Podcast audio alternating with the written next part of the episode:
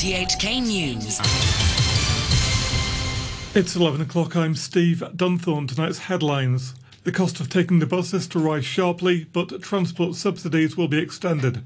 The jobless rate hits a new 17 year high as the pandemic continues. And there's a rush to book as millions more people are offered COVID vaccinations.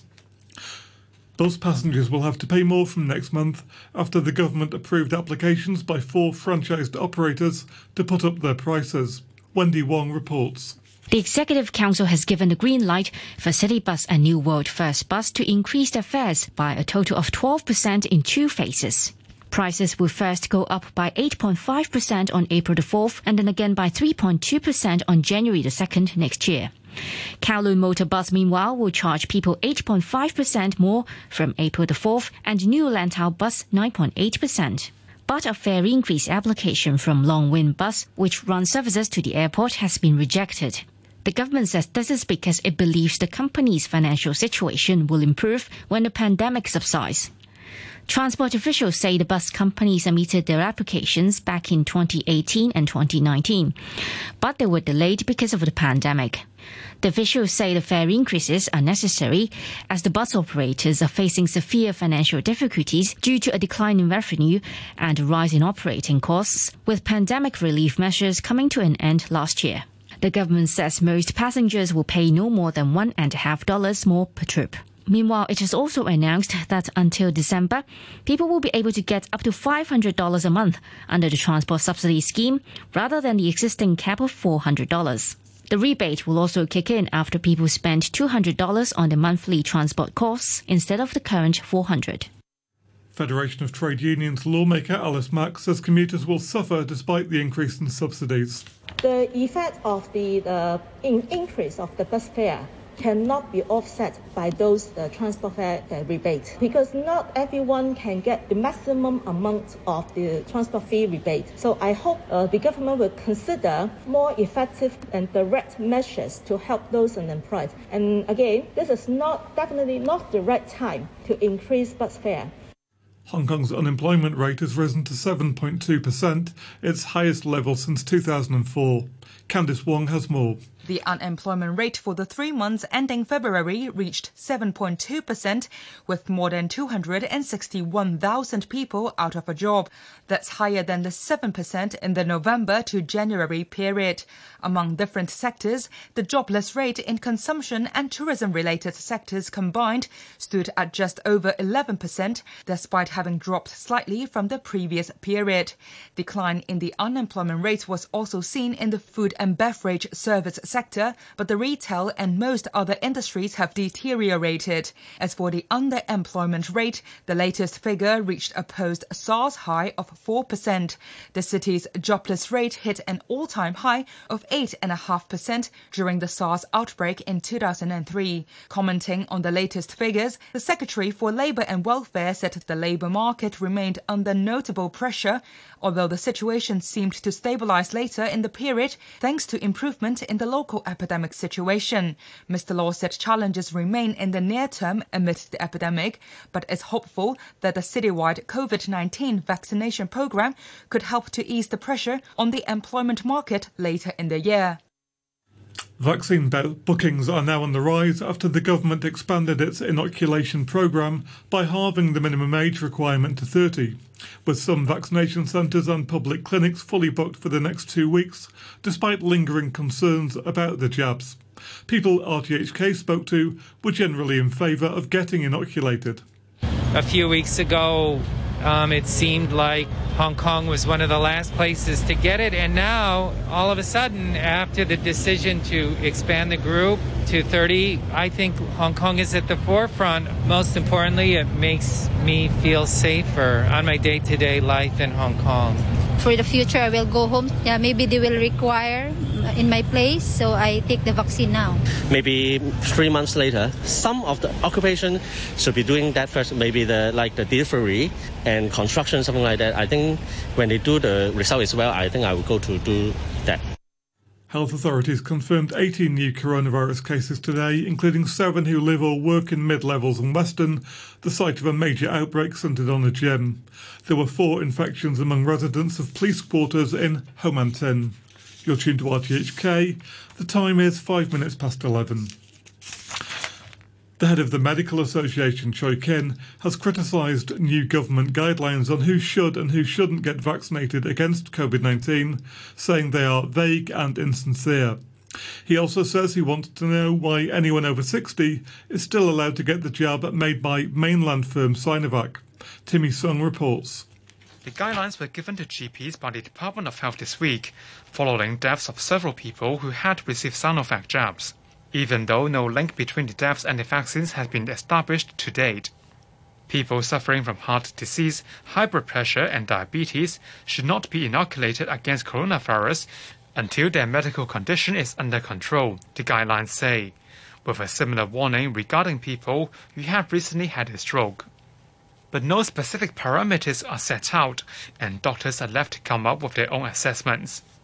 Dr. Choi says this isn't fair for people with chronic illnesses who could be told to hold off on getting a vaccine when it is actually suitable for them to receive one.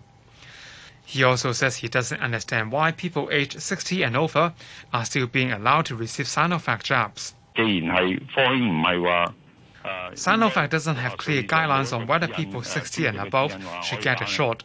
So why aren't we suspending the vaccination for that category? Dr. Choi asked on the RTHK program. More than 200,000 people in Hong Kong have now received their first dose of either the Sinovac jab or the vaccine made by German company BioNTech.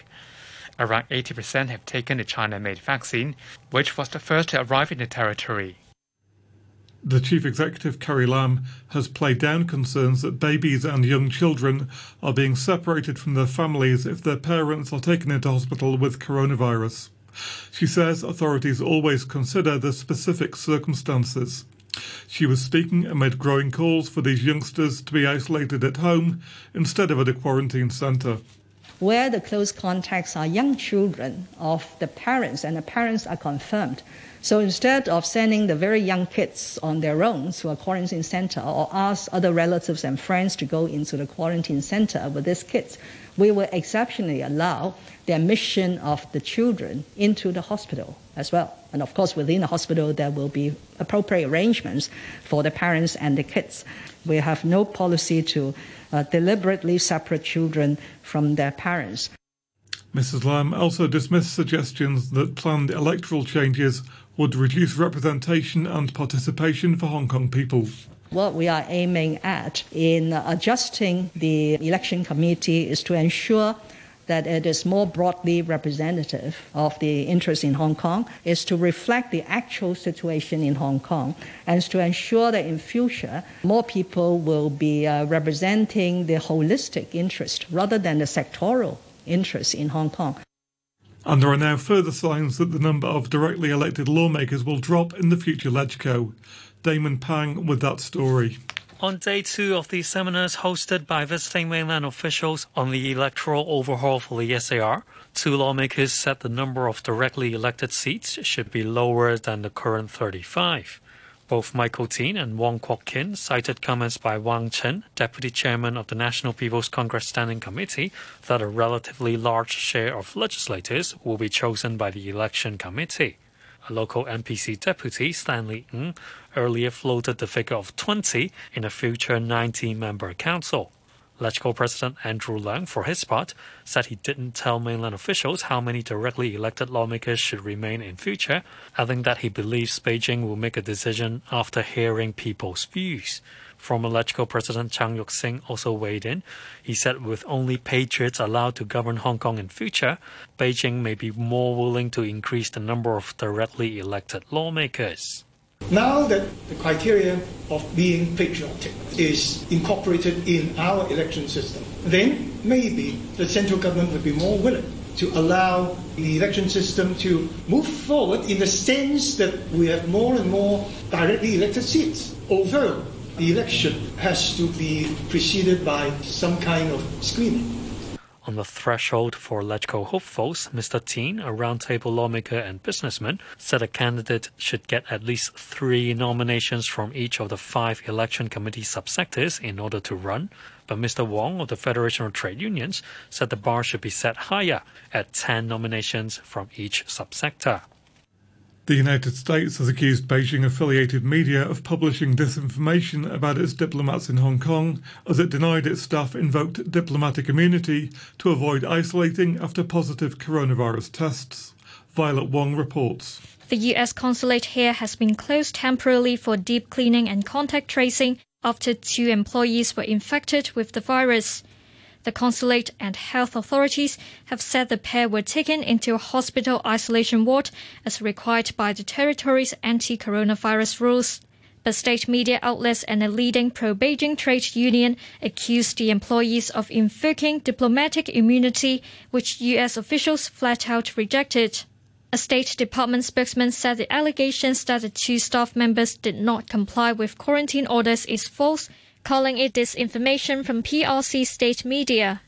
The reports of diplomatic immunity first ran on the online news outlet Dot Dot News is part of an opaquely owned media group that answers to Beijing's liaison office.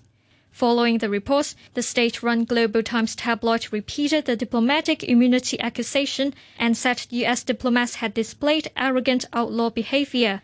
The Federation of Trade Unions, meanwhile, staged a protest outside the U.S. consulate in the morning. WWF Hong Kong says there's an urgent need for people here to change their consumption habits, with the group's research suggesting the city's ecological footprint is growing. It says that if everyone in the world were to follow our example, we'd need 4.4 Earths to sustain us, up from 4.2 the year before. The research puts the SAR's ecological footprint as the third worst in the Asia Pacific region and 14th worst globally. WWF Hong Kong's Gloria Lai says the city needs to do better as other places are reducing their footprint. Globally, a lot of different countries, their ecological footprint is actually decreasing, even for those high income countries. Say, for example, Singapore, Canada, Australia and but Hong Kong is actually not aligned, and we are going into a different direction. So I really hope everyone, no matter it is business or it is individual, we have to take action and uh, really improve our lifestyle. Overseas, the British government has signalled a fundamental change in its international priorities in a new foreign policy now that the country has left the European Union. A report, Global Britain in a Competitive Age, calls for a new focus on trade and security links in the Indo Pacific region and addresses what it says is the growing challenge of China. Presenting it to Parliament, the Prime Minister Boris Johnson spoke of a new era for Britain. Our international policy is a vital instrument for fulfilling this government's vision of uniting and levelling up across our country, reinforcing the Union and securing Britain's place as a science superpower and a hub of innovation and research. The review describes how we will bolster our alliances, strengthen our capabilities, find new ways of reaching solutions, and relearn the art of competing against states with opposing values. An international charity says jihadists in Mozambique have beheaded children as young as 11 years old. Save that the Children said many children were killed in the northern province of Cabo Delgado for refusing to join the militants. Its country director for Mozambique, Chance Briggs, said that very little is known about the motives of those carrying out the attacks. There's no doubt that uh, conflict erupts in, in many countries around the world when there are concerns about equity and resources. But honestly, the insurgents have not put out a manifesto. They've not said who they are. It's not clear if there's one group. And we believe that the government is doing their best to try to figure out what's happening and also to put up a counteroffensive. Sport and Champions League football returns tonight with Manchester City taking a 2 0 lead into their last 16 second leg against Borussia Mönchengladbach. Raheem Sterling is back in City's squad after sitting out Sunday's Premier League win over Fulham. City boss Pep Guardiola says Sterling has reacted the right way to the club's rotation policy.